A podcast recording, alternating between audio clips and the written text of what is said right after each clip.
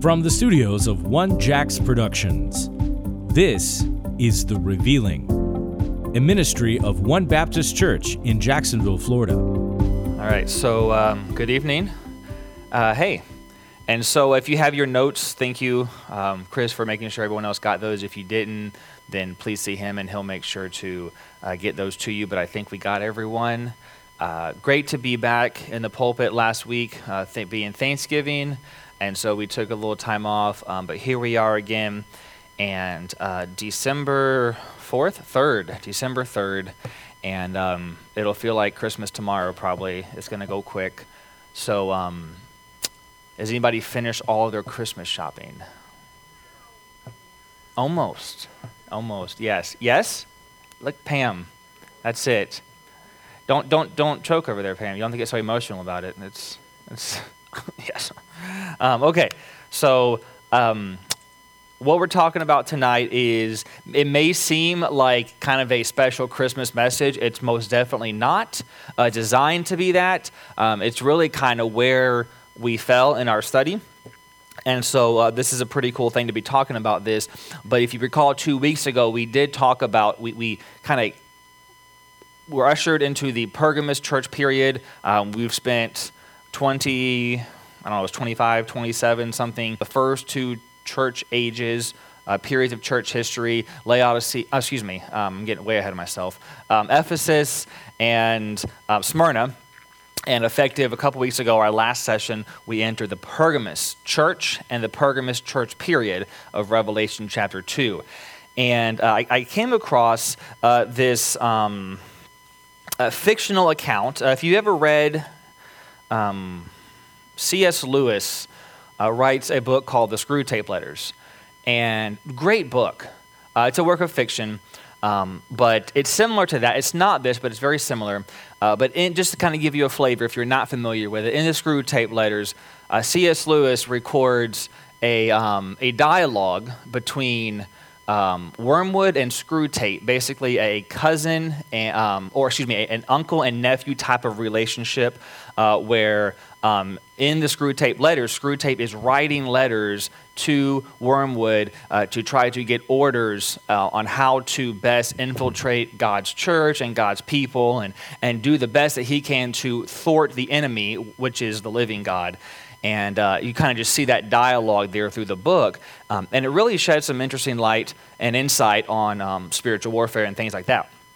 Um, so this is similar to that. It's just a brief uh, somewhat brief explanation of what, what I, I, think it really fits well of what Satan uh, has been doing in this period of church history. The Pergamus church period we've been talking about um, and, and, leading up to this point. Because remember, in Ephesus and in Smyrna, there was a lot of persecution going on. Uh, Satan was coming against God's people, trying to extinguish the, the, the fire and the light of the gospel, but uh, the church kept growing. And so, what we started to see last week or last session uh, was kind of a change there with Constantine. And we'll do a quick review of that in a few moments. But listen to this uh, fictitious explanation uh, that I think kind of fits well here with what we're studying. Um, it, it's a book called The Naked Church by Wayne Jacobsen. And it says this How easily Satan must have thought he could snuff out the light of God's kingdom in the world once Jesus had ascended to the Father. Only 120 followers remained and they were huddled away in fear. Though the day of Pentecost must have been a setback for him, he soon responded with a new strategy bring in a heavy dose of persecution to extinguish the flame. But it didn't work. Centuries of persecution followed, first by the Roman emperors, but the church continued to thrive and expand. People discovered the power of the risen Lord, and at great cost surrendered their lives to him. Sometime late in the third century, Satan must have called a conclave or, a meeting, a council. Uh, Hades the first, he probably called it. Since persecution had failed so miserably, this diabolical council needed to develop a new strategy to undermine the life of the church. The solution it produced has done far more to render the church powerless than any persecution ever has. The objectives were clear the plan would have to diffuse the self sacrificing love that carried the church through conflict, distract it from intimacy with God, and devalue the importance of the individual believer. And since the church had already prevailed over direct assaults, the plan needed to be so deceptive that it could not be recognized as coming from hell. A few suggestions were offered, but they were so weak that they didn't even invite discussion. After a painfully long silence, someone, perhaps Screwtape, came up with a very simple idea. Well, trying to keep it small hasn't worked. Let's make it big. All the other devils gasped, thinking that old Screwtape had finally bolted his sanity. Make it big? What do you think we've been working so hard to prevent? Just hear me out, colleagues. We can kill it with its own success. What would happen if the church suddenly became acceptable? Lots of people would go to it, you idiot. But what would all those people do to it? Screwtape replied with a smirk. Then he sat back as he watched their minds churn. And one by one, the others began to see the brilliance of his scheme. One said, Well, many would just come for social reasons. They would quickly dilute those who are really in God's clutches. And just imagine all the programs and activities they would have to plan to keep those people happy. Nothing chokes intimacy as well as busyness. A crowd like that would have opinions so diverse and disruptive that the power of the gospel would be compromised in just a few short years. The church would eventually become a machine, chewing up individuals instead of loving them. Programs would take over where personal ministries now flourish. And everyone knows how easy it is to kill a program. Hear, hear, they all yelled. They couldn't possibly teach all the followers to walk with God personally, so they would soon substitute rules and guidelines for his ever present voice. The machine would have to be run by professionals, of course. The others would become nothing more than spectators and bill payers. And that leadership would waste most of his time tied up in administration, which we know benefits almost no one. Who would have time for individuals? They would have to try to disciple people by regulations. And the cracks in that, well, they're so wide that we could go on vacation. And best of all, Screwtape added, they wouldn't even know what had happened to them.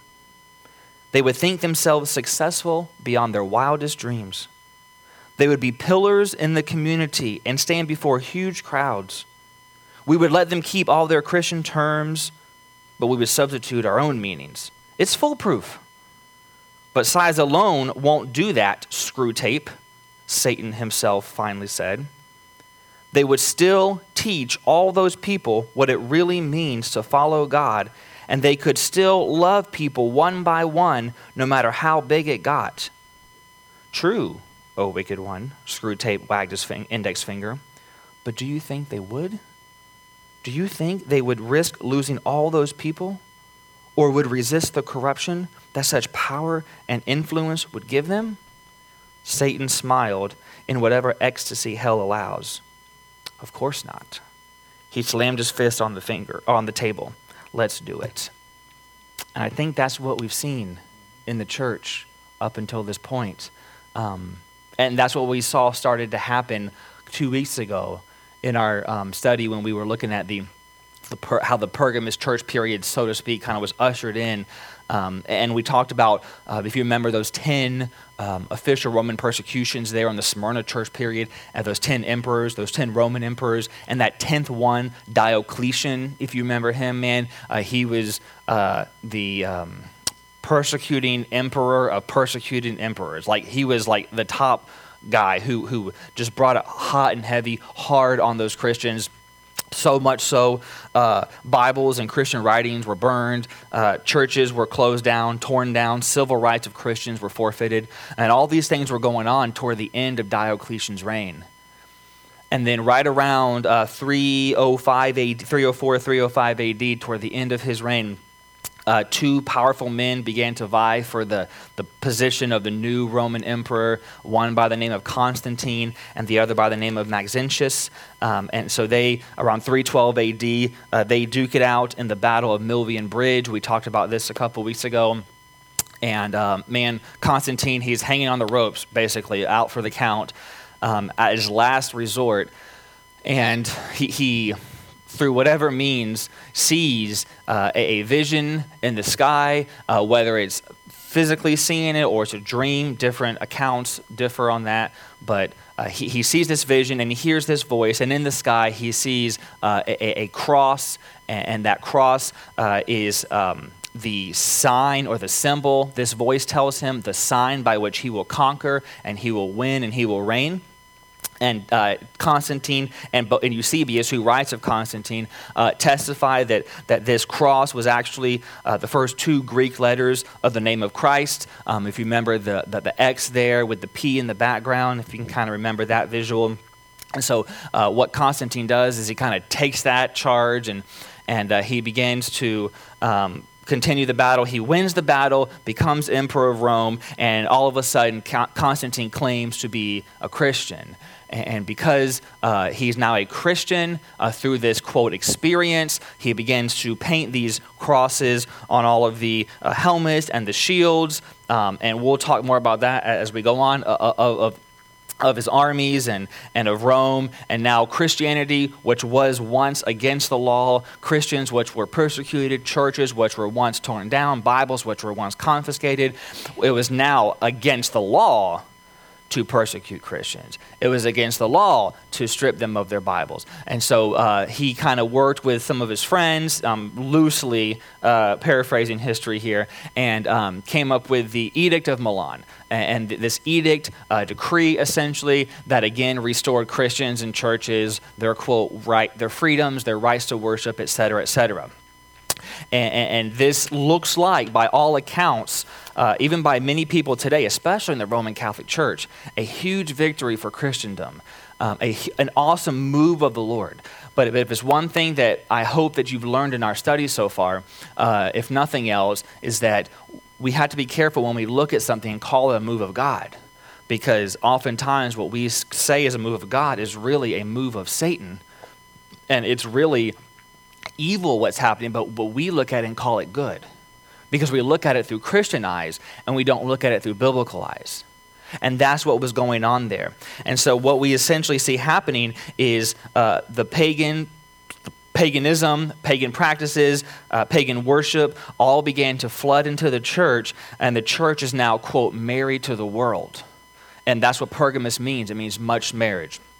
And so we talked about that all last week. And, and, I said at the end, or last time, and I said at the end of our last session, I said we're going to start looking at different practices that we observe today uh, in the church that maybe we haven't really thought about where, from where they came. And we're going to talk about um, a lot of different things in the next few weeks, uh, but it, is Christmas time, and it's, we're going to talk about Christmas. Um, and, and, I want to say from the beginning, um, I'm not here to grinch you out. I love Christmas. Um, we have two Christmas trees in our house.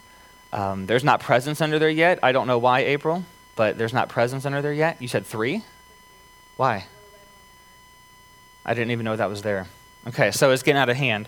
Um, listen, we have beautiful decorations around this church. You're not going to be able to leave tonight without seeing a Christmas tree. And there's wreaths here. I mean, and it's very nicely done.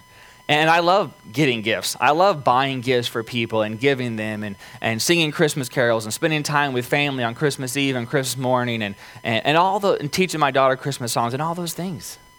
So this is not an anti-Christmas message. What this is is there's there's a root to everything.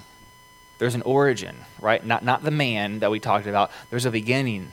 And, I want us to know some of these uh, practices that we're doing, uh, what they mean, where they came from, and all that stuff.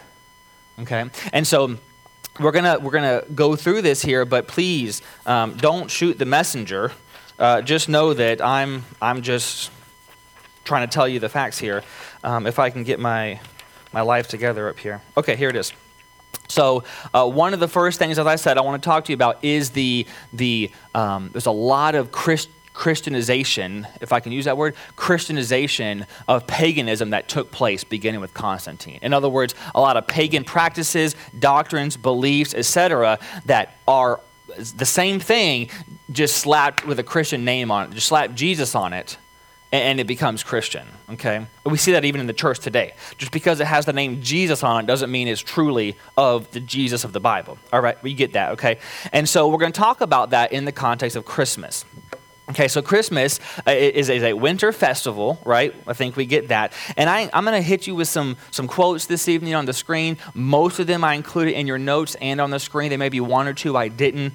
Um, I think this first one is one that I didn't. So I'm just going to read it to you. It comes from um, Ralph Woodrow, who wrote Babylon Mystery Religion. On page 143, he says this uh, The largest pagan religious cult which fostered the celebration of December 25th as a holiday throughout the Roman and Greek worlds was the pagan sun worship, S U N, sun worship Mithraism. That's M I T H R A I S M. This winter festival was called the Nativity or the Nativity of the Sun, S U N. There's another quote that I did put in your notes that I think is going to be on the screen from the Catholic Encyclopedia that will validate this. And it says,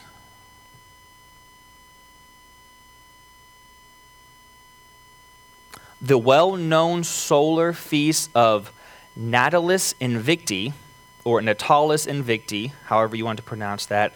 In other words, the nativity or birthday of the unconquered sun, celebrated on the 25th of December, has a strong claim on the responsibility for our December date. Okay, so what is this solar feast or this festival of uh, Natalis Invicti?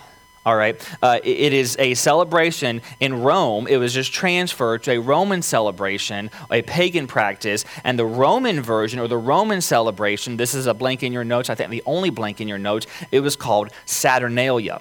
S A T U R N, named after the Roman god Saturn, the agricultural god, uh, A L I A, Saturnalia.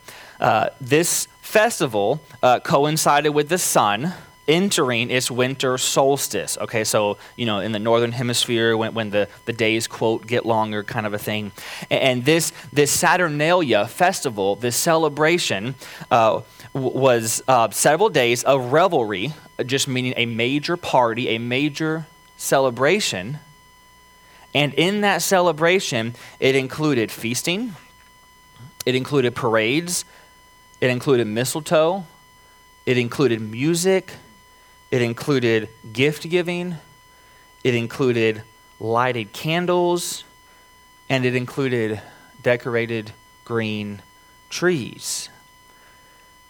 And so the 25th, December 25th, is the actual birthday of the unconquered sun, S U N, or the sun god. Uh, in Rome, he was called Sol, S O L, where we get solstice, solar, solar system, etc. Okay? Um, Cyril uh, Bailey in The Legacy of Rome writes this. This is also in your notes, just to validate what I'm telling you. It is common knowledge, and listen, it is. You don't have to go very far online to find this stuff. You really don't. It is common knowledge that most, excuse me, much of our association with the Christmas season, the holidays, the giving of presents, and the general feeling of geniality is but the inheritance from the Roman winter festival of Saturnalia. In other words, survivals of paganism. Okay, so if this is true, then how did it become Christian? Well, Constantine declared. Now, remember, Constantine was a former pagan, right? Y'all remember that? We talked about this. He, he grew up with these things, he grew up with these beliefs and these practices. And, and he, he just kind of started scratching his head once he converted to Christianity, and he's like, well, you know, since, since we don't worship the sun god anymore because we're Christian, let's declare December 25th to be an official Roman holiday in celebration of the birth of Christ. And so that's what happened. And that's how it got its new Christian name Christmas or Christ Mass. Christ plus Mass. Also known, you may have heard this before, as Yule, Y U L E. right? Uh, Yuletide log, Yuletide carol. and this word Yule and the meaning of it, we'll unpack it shortly, but, it's very interesting. Watch this from uh, Alexander Hislop from the Two Babylons on page 94 writes this Yule is the Chaldee name, Chaldee is Babylonian, is the Chaldee name for an infant or a little child. And as the 25th of December was called by our pagan Anglo Saxon ancestors, Yule Day, or the Child's Day. And the night that preceded it, so our Christmas Eve, Mother Night, long before they came in contact with Christianity. That sufficiently proves its real character. Far and wide in the realms of paganism was this birthday observed. And so, listen, what we have here so far is, Constantine, who is credited with ending paganism and embracing Christianity, but he didn't do that. He didn't repent of paganism and start to follow and adhere to biblical Christianity. He simply merged the two together. He simply married them together.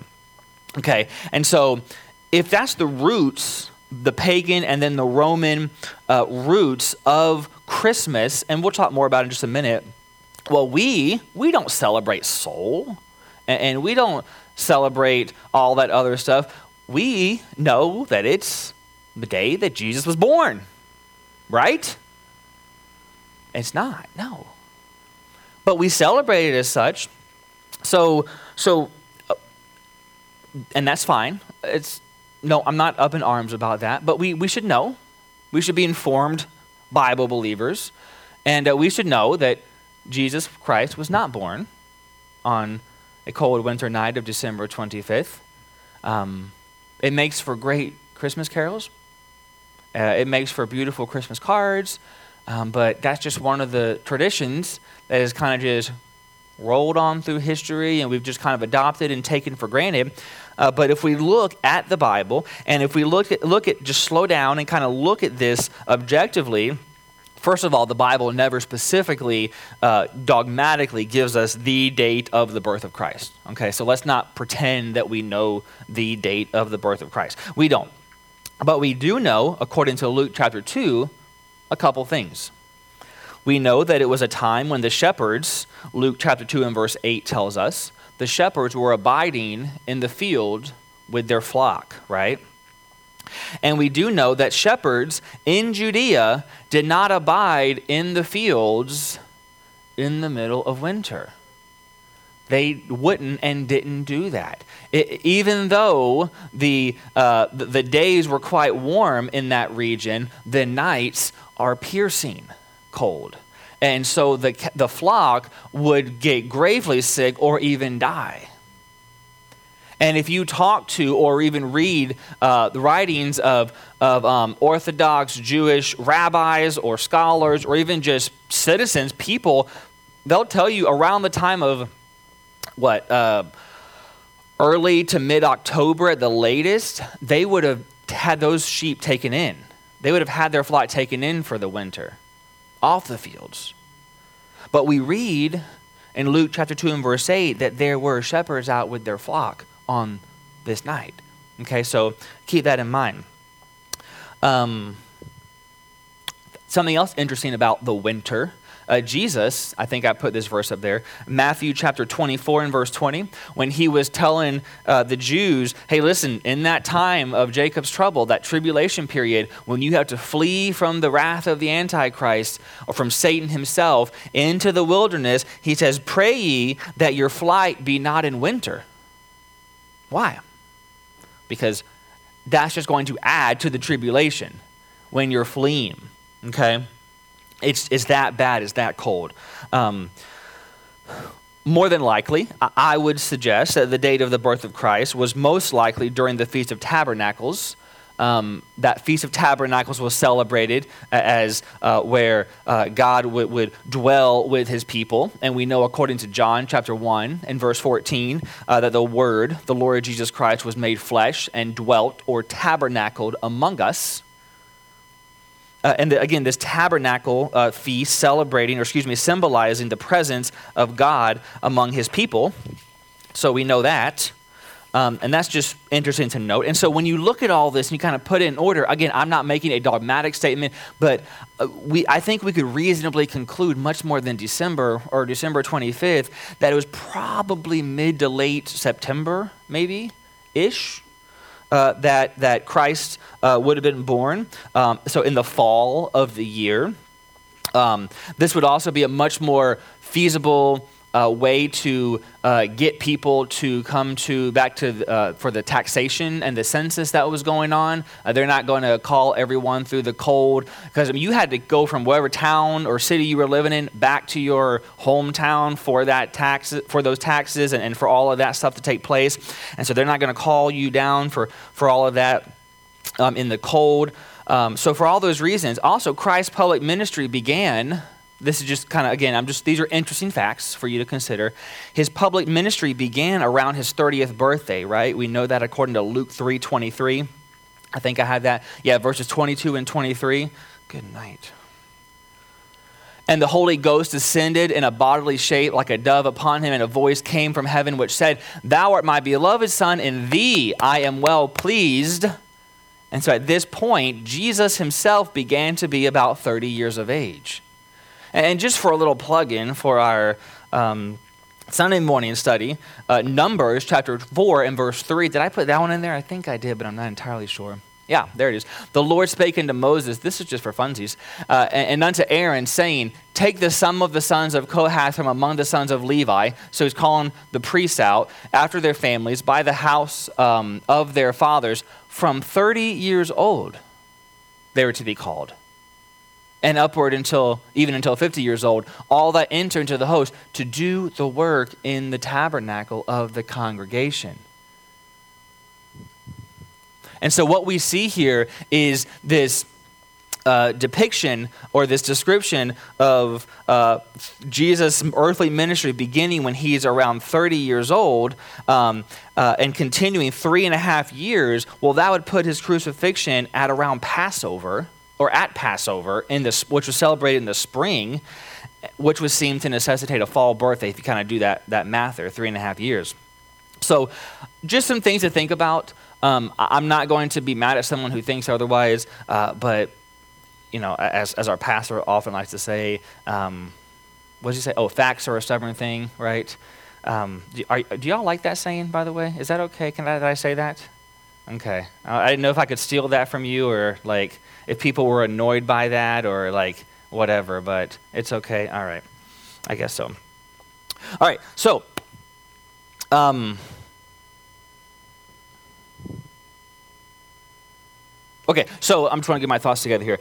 So we have all of these, I don't know, icons or components, aspects of Christmas that we celebrate. And again, I'm not trying to tear things apart limb by limb, no pun intended, uh, but I just want to show you some things for us to be an informed people. Um, I want to talk to you about Christmas trees, first of all. Um, and remember, as we talk about these things, all this stuff that we've been talking about as far as the Bible and, and the birth of Christ and paganism and Saturnalia and all these things, Constantine didn't care about any of these things as far as the Bible is concerned. He just knew that he himself and, and, the Romans, they were used to December 25th, and we're, we're all Christians now, so this is just the way it's going to be. But, but look how this unfolds. So, um, Woodrow, again, writes in ba- uh, Babylon Mystery Religion on page 144. I think this is in your notes. He says, An old Babylonian fable told of an evergreen tree which sprang out of a dead tree stump. The old stump symbolized the dead Nimrod, and the new evergreen tree symbolized that Nimrod had come to life again in Tammuz. Okay, I'm going to stop right there and kind of unpack this for a second. We're going to go into this in a little more detail, a lot more detail in the, in the coming weeks, uh, but let me just give you a brief synopsis in case you're unfamiliar with those first couple of sentences. If you go back to, you don't, don't do this, but when you go back to Genesis chapter 10 and chapter 11, uh, you'll get introduced to a man by the name of Nimrod. Uh, Nimrod, the Bible says, uh, was wicked and rebellious. Uh, his name even means rebellion. Uh, the Bible says the beginning of his kingdom was Babel. Babel, Babylon. Okay. Nimrod had a wife whose name was Semiramis. And so what happens is the way it shakes out is Nimrod dies, and, and Semiramis, they don't have any children at the time that he dies. But when Nimrod dies, his wife, Semiramis, claims that she has conceived miraculously through a sunbeam. And so you have this miraculous virgin birth. Now, if you're thinking, you may be wondering, well, didn't that, all that, if that's not true, then didn't it happen before Jesus? So, like, isn't the Bible's account of the virgin birth just a copy and a recopy and old wives' tales and fables of what's been passed down? Well, no. Well, how do you know that? If you go back to Genesis chapter 3, you remember that when God was dealing with the man and the woman and the serpent, and he was kicking butt and taking names, he said to the serpent, What? The woman, the seed of the woman will crush your head. Right? You will bruise his heel, but he will crush your head. And so Satan is, is if I can say it this way, taking notes. He's trying to get ahead of this thing. All through the Bible, he is. All through history, he is. And so, if he can get ahead of this seed of the woman, then, well, he's ahead of the eight ball. And, and one of the biggest objections that people have when it comes to the virgin birth, when it comes to Noah's flood, uh, when it comes to a lot of historical accounts in the Old Testament, is well, aren't those just fables and tales that are. Pa- Every religion has those things. Look what Satan was doing, y'all. But uh, again, the way it shakes out is so so so Semiramis has this this miraculous birth um, through the sunbeam, and she names or he's named Tammuz. So it's a counterfeit virgin birth. Tammuz was Nimrod reborn, supposedly. And so you have the celebration of the birth of the sun god on December 25th. And at the Tower of Babel, back in Genesis chapter 10 and 11, what God did, if you recall, is He scattered them, um, confused their languages, but what they did is they took with them their pagan practices and teachings and worship.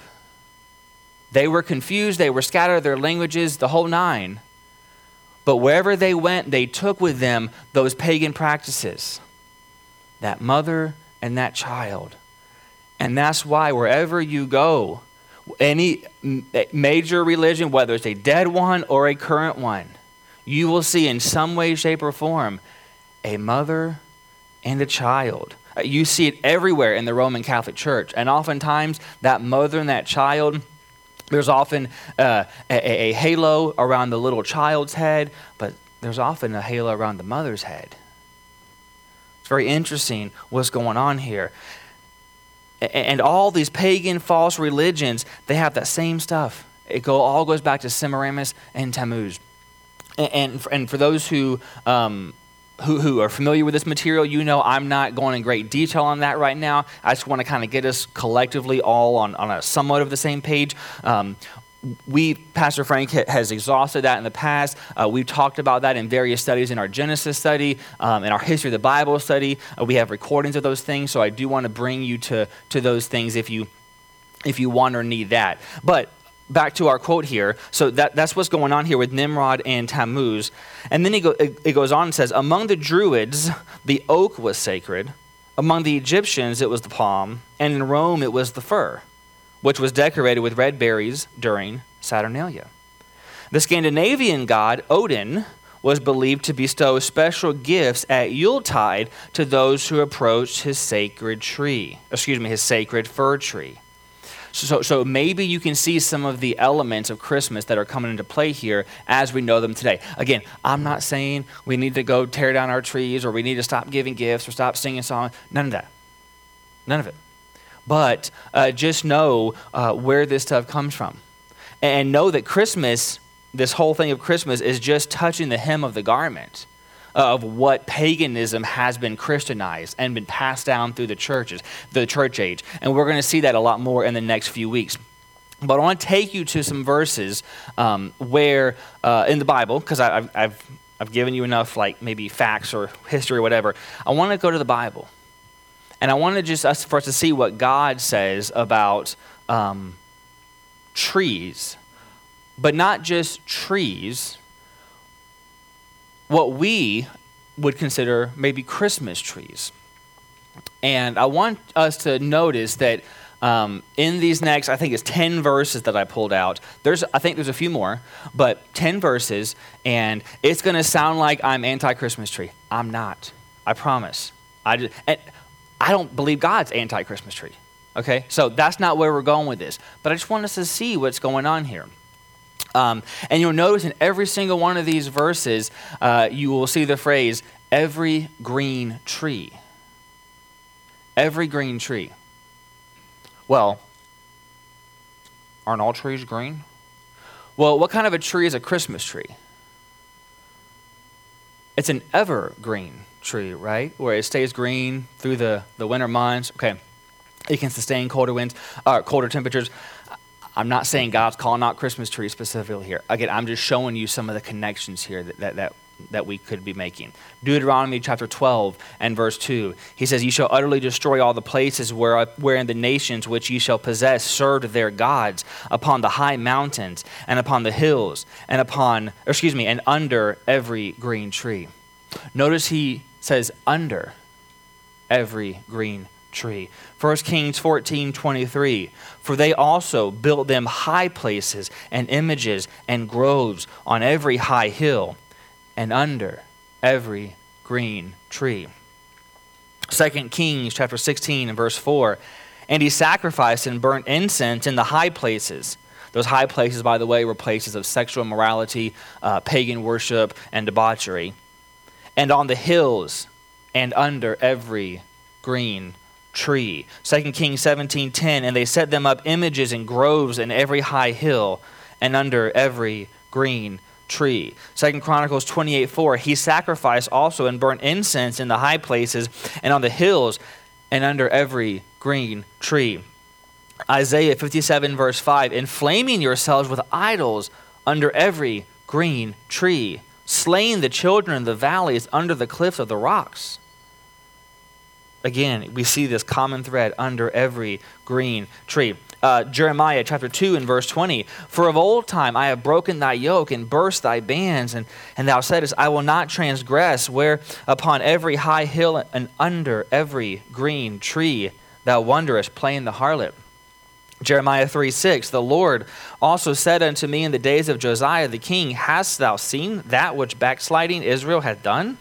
She has gone up upon every high mountain and under every green tree, and there hath played the harlot.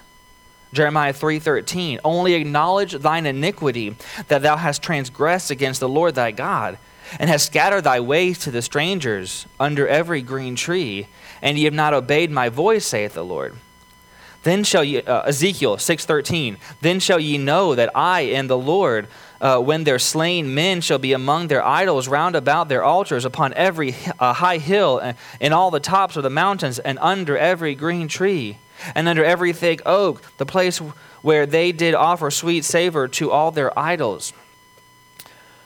And there's more.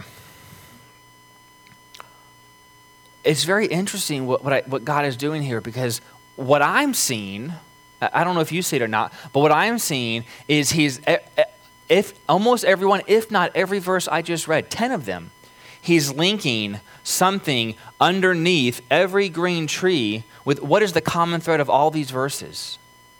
It's idolatry. Go back and look at every single passage we just read. He's talking about those in high places, erecting idols, worshiping false gods and just strictly from a, a, a, devotional perspective. I mean, I can't think of another time when when we have more idols that are concentrated under our green trees. And, and, I'm not suggesting that when you buy your wife or husband or kids or parents a gift that, that that's a sign of idolatry. Not at all. But, but I do want us to maybe look introspectively and think uh, what is something that you want right now? Materialistically, maybe, and that's fine. Financially, to make your life better, easier, more comfortable, or whatever. Maybe something in a relationship, whatever it is. And think what is the, what is the, the, the root, what is the source of that desire? Like, why do you want what you want? Really think about that. And not just now, like, take that with you when you leave tonight. Why do you want what you want? Because you know what the Lord says? it's not up there, I don't think. But in Psalm 23, verse 1, the Lord is my shepherd. I shall not want. And again, I enjoy giving a little list to someone who asks what I want for Christmas, or someone just blessing me and, hey man, love you, wanted to give you this Christmas present, or me doing the same and, and wrapping them, put all that. I love it. It's, it's great.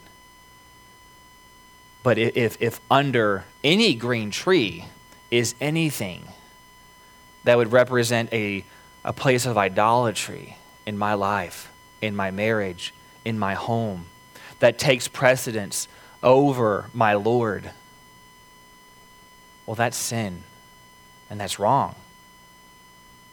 In Colossians chapter 3, what are we told to do? We're told to set our affection on things above, not on things of the earth. And, and I just think we get so caught up in what we call the spirit of Christmas the, the commercialism, the materialism, and all those things. And, and, and, I don't think anyone, I'm not suggesting anyone in here is materialistic or, or all about themselves or anything like that. Maybe you are, I don't know. But I think we would be, be wise, we would do well to look inside. What do I want? Know yourself well enough to know what you want, and then why do you want that? Is it because it will bring me more comfort in some way? Is it because it will make my life a little easier? It'll make my marriage a little more bearable. It, it, it'll give me the recognition among my peers where they'll see me driving a certain vehicle, wearing certain kind of clothes, uh, having a certain amount in my bank account, a certain amount of in, hanging with certain people, living in a certain house, going out on a certain kind of boat, whatever it is. Is it all about someone else's perception of me? You know, I often wonder this of myself. You know, how many times a day I look in the mirror? And I wonder why I do that so much. But I, I almost can't walk by a mirror without stealing. Even, even if I'm walking past a store window and I know it's going to show a reflection of yours truly, I'm going to look. Why do I do that? It's because I love me, honestly. That's, that's why. It's, it's, it's pride. You know, well, I want to make sure my hair looks good and there's nothing embarrassing coming out of my nose or my shirt's not, you know, whatever. Why? Because I don't want other people to look at me and to think something bad about me. I want to give off a certain vibe, certain persona. And again, just at the root of that, Robert, that's dumb. Because I care so much about what other people think about me, the recognition, man, that was a that was a great sermon, Robert. Praise the Lord for you. And then I play the humble card. Oh, man, praise the Lord, man. And then my pride starts getting in. Yeah, good job. You know? But I'm too busy looking in the mirror of self, think, caring what other people think about me, and not looking in the mirror of His Word and seeing what He thinks about me and what He's called me to be and do. and to care more about Him. Is that making sense? Okay. So, so again, with all these verses, I'm not saying that God is hating on your Christmas tree. But I just want us to see the connection that God lays out in, in His Word with that which is under every green tree and idolatry. So, that's generally speaking, right? Again, none of those call out your Christmas tree. but does Jeremiah chapter 10 call out my Christmas tree? I don't know. Okay, so turn to Jeremiah chapter 10. Uh, if you're not familiar with this, um, this is a passage. These first four verses or so, specifically, I think verses three and four, maybe um, two, two to four, somewhere in there. Uh, but the, these, this is the passage uh, where most people will go. Um, and listen, through the course of this week, I've watched a lot of video testimonies from people, Christians, who um, who take one stand and say, "Man, cr- Christmas is a pagan holiday." And, and we're told in this passage not to learn the way of the heathen, and uh, we need to stop practicing Christmas. And then there are others who stand on the other side of the aisle and disagree with that and um, say, well, you know, we're, we're, we're not worshiping those gods and we're not doing it for those reasons. And so we're going to celebrate Christmas. Okay. So let's read this. I'll give some thoughts. I'll tell you where I stand, as if it even matters, and then um, we'll go from there. But Jeremiah chapter 10 says this Hear ye the word which the Lord speaketh unto you, O house of Israel. Thus saith the Lord Learn not the way of the heathen, and be not dismayed at the signs of heaven, for the heathen are dismayed at them. For the customs of the people are vain and then he goes to describe what the customs, the vain customs of the people are. For one cutteth a tree out of the forest, the work of the hands of the workmen with the axe. They deck it with silver and with gold. That's interesting. They fasten it with nails and with hammers, that it move not. And don't we? Now, I don't think you go to the forest and cut your tree. You either go to the attic and pull it out of the box and set it up because it's artificial, or you go to a tree lot in a Winn Dixie parking lot or whatever, and you go buy one.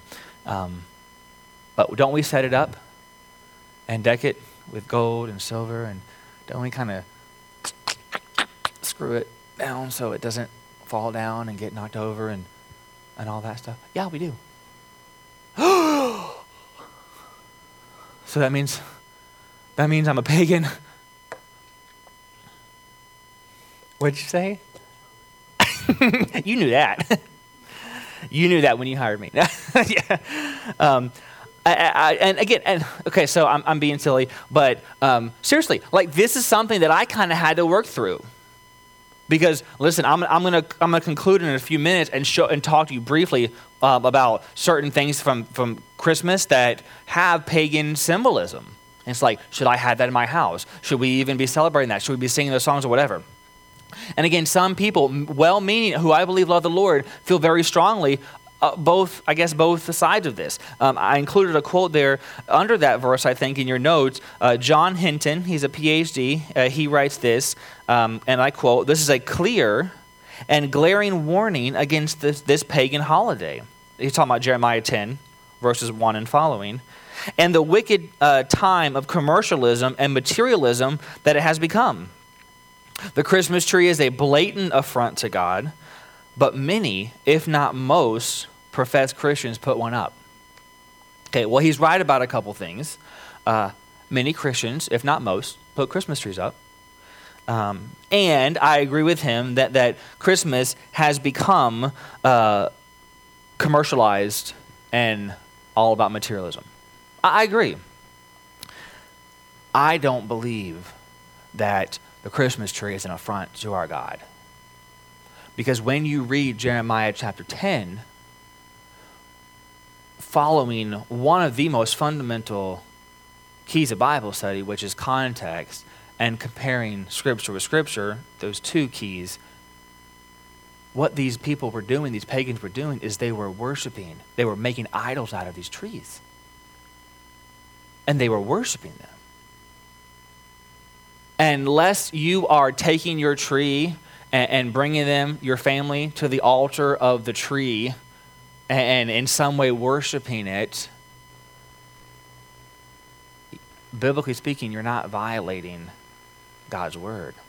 But again, I will reference all those other verses about under every green tree. And if you're bringing your heart or your mind or your family to the to the altar of whatever idol that rep- is represented under that tree, then I think there is a problem there. Devotionally speaking. But don't don't take this passage and think um, that that God is saying that we can't have a Christmas. But it says, "Learn not the way of the heathen." Well, I know. But the way of the heathen was to, again, worship these idols.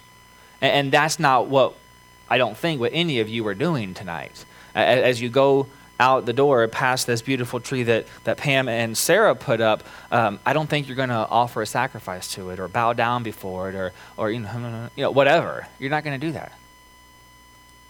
So, so it's, it's cool. But again, I just want us to know how, why do we set a tree up? Why do we put presents under the tree? Why, why do we hang wreaths on our doors? Why do we kiss under the mistletoe? Why is there a man named Santa Claus who is traveling uh, miraculously through the night, um, led by eight reindeer?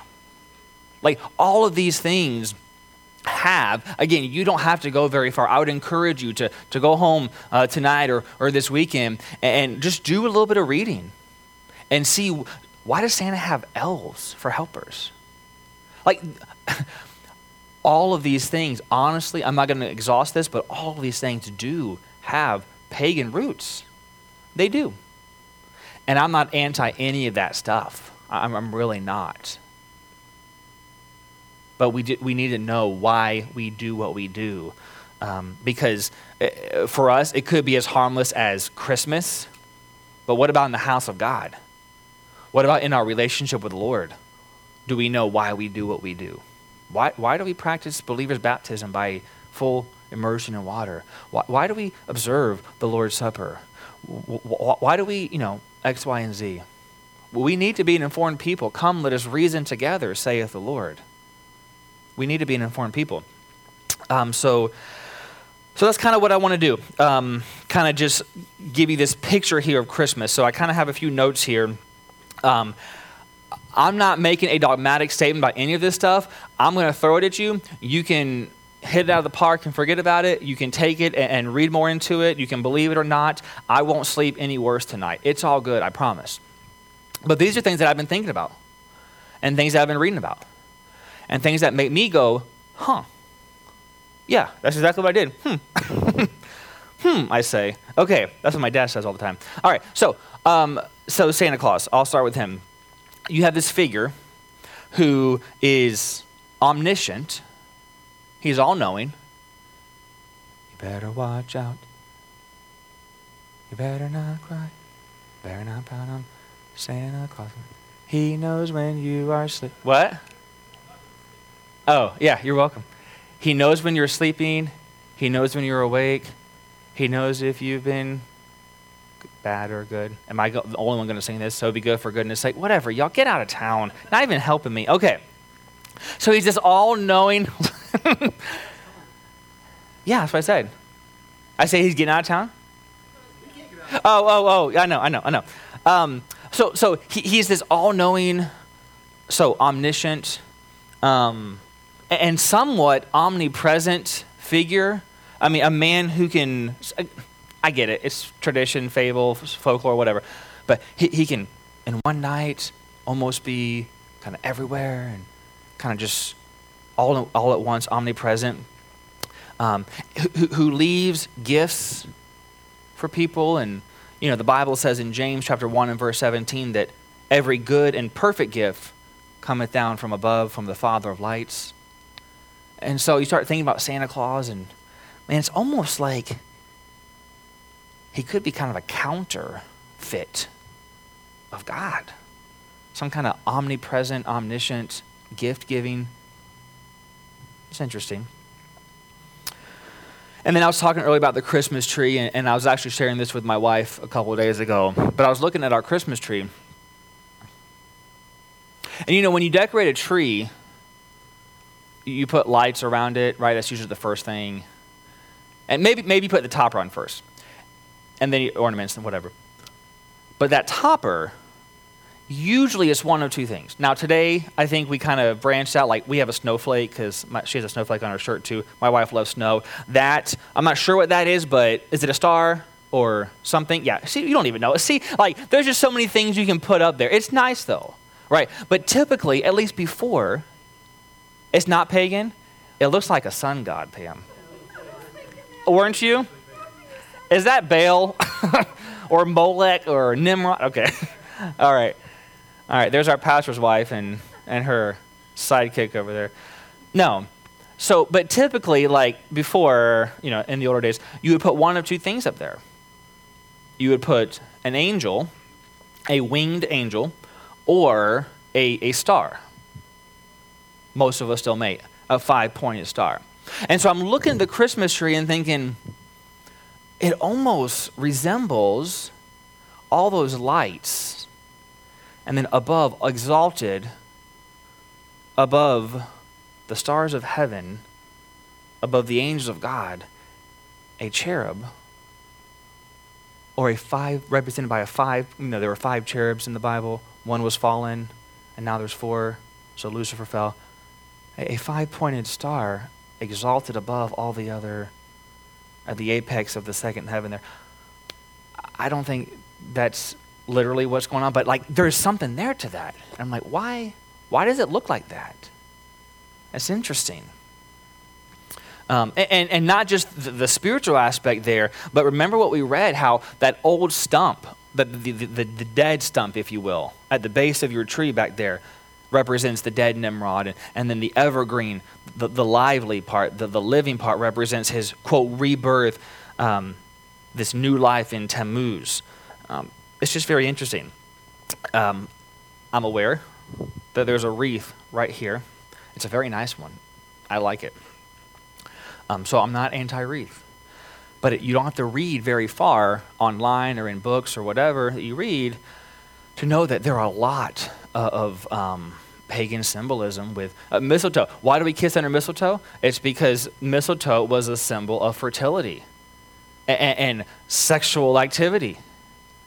And, and, so we, we, we smooch under the mistletoe now. Um, the wreath, as I mentioned a second ago, um, I'm going to be as, as um, conservative as I can, uh, but the wreath uh, is a symbol. And again, unless you think I'm just out there, please go read it for yourself you'll find it quickly. Uh, the wreath is a symbol, because, um, uh, okay, so if you put a wreath on a, on a, on, a, table or a circular, like, evergreen material on a table, what do you often put inside of it? Yeah. Don't ask me, you know. Candles? Yeah. Candles, yeah. Um, and, and this, this is not me, but I'm just telling you, uh, you can read this for yourself. Uh, in pagan culture, Babylon, um, even in, in, with Saturnalia, you would see have the, the, the, wreath, which would represent the uh, female reproductive organ, and candles in there representing uh, the male phallic organ symbol. Um, and that's not a far stretch from what, what um, Pastor Frank has talked about in the past with uh, those really tall buildings, we obelisk. We have one uh, in, in, our capital city in Washington, D.C., called the Washington Monument, um, which, by the way, is 555 feet tall and 111 feet below the ground. Okay. Uh huh. 666, Amy. Um, uh, Vatican Square. I don't know why they call it a square because it's really a circle, but there's an obelisk right in the middle of the Vatican. And um, it's in a circle. And same with the Washington Monument. If you look, there's a circle, like right there. There's a circle right there, and there's a big obelisk. But in the Vatican, same thing, circle, obelisk, and then just as just for funsies, there's like eight uh, line, rows, lines, lanes, maybe. And basically, the way it works, it's almost like a sundial. And the way it works is as the sun is, based on the Earth's rotation, facing that part of the Earth at different times, of course, the shadow of the, whatever that's called, the building there, um, that obelisk, as it's, it, the shadow will face different positions as the course of the day goes on. Whenever that shadow falls within, you, you, can just Google a picture and you'll see what I'm talking about. Whenever that shadow falls within one of those eight lines or lanes, I guess, of that circle, sac- a child sacrifice happens. It goes back to pagan practices. There's a, there's a lot of wickedness that goes on. There's these obelisks in Texas, in Paris, in, in, in Russia, in, in, all over the world. And again, don't take my word for things. Read them. Yeah, I, I, you look confused. It's all good. Yeah, I was too. But, but I, mem- I reference uh, that Yule, that Yule log that goes in the fire. Um, do you remember Molech? Do you remember that? Where they would sacrifice, where God said, Don't pass your kids through the fire? They, they would sacrifice their kids on the altar of Molech. Infanticide. I don't know, there's just a lot of this going on. And, and, and none of us in here, present speaker included, um, uh, are actively involved in any of this stuff. I know we're not. It's all good. So, uh, again, I know I, am restating myself to the point of irritation here, but I'm going to do it one more time. I'm not anti Christmas. I'm not anti any of this stuff, but let's just be an informed people and know where some of this comes from. Because what happened back in the Pergamus church period with Constant, starting with Constantine, didn't end with Constantine. There's even stuff going on today that, that uh, in the Roman Catholic Church, even in, in the church as we know it. And we'll unpack that. We'll talk more about Nimrod and all that stuff as we get there. But, but I just want us to be aware and maybe be intentional about taking what has pagan roots, what could be a source of idolatry under every green tree, and just be intentional this year with your heart, with your mind, with your families about glorifying the Lord. Right? I, I, I, know, I don't believe, I put money on it that Jesus was not born on December 25th. But that doesn't mean that we can't celebrate, as our culture kind of does this thing, we can't celebrate as the body of Christ the birth of our Lord, the God in flesh. We can do that. Okay? So, so let's not be afraid of those things. Father, I love you. I thank you for your word. Thank you for teaching us. I pray that you would be glorified in how we process this information and what we do with it, Lord. In Jesus' name, amen. Thank you for listening to The Revealing, a podcast ministry of One Baptist Church in Jacksonville, Florida. Senior Pastor Frank Silvaggio, Associate Pastor Robert Engel. For more information about One Baptist Jax, please go to our website, onebaptistjax.com onebaptistjax.world or email us info at onebaptistjax.world.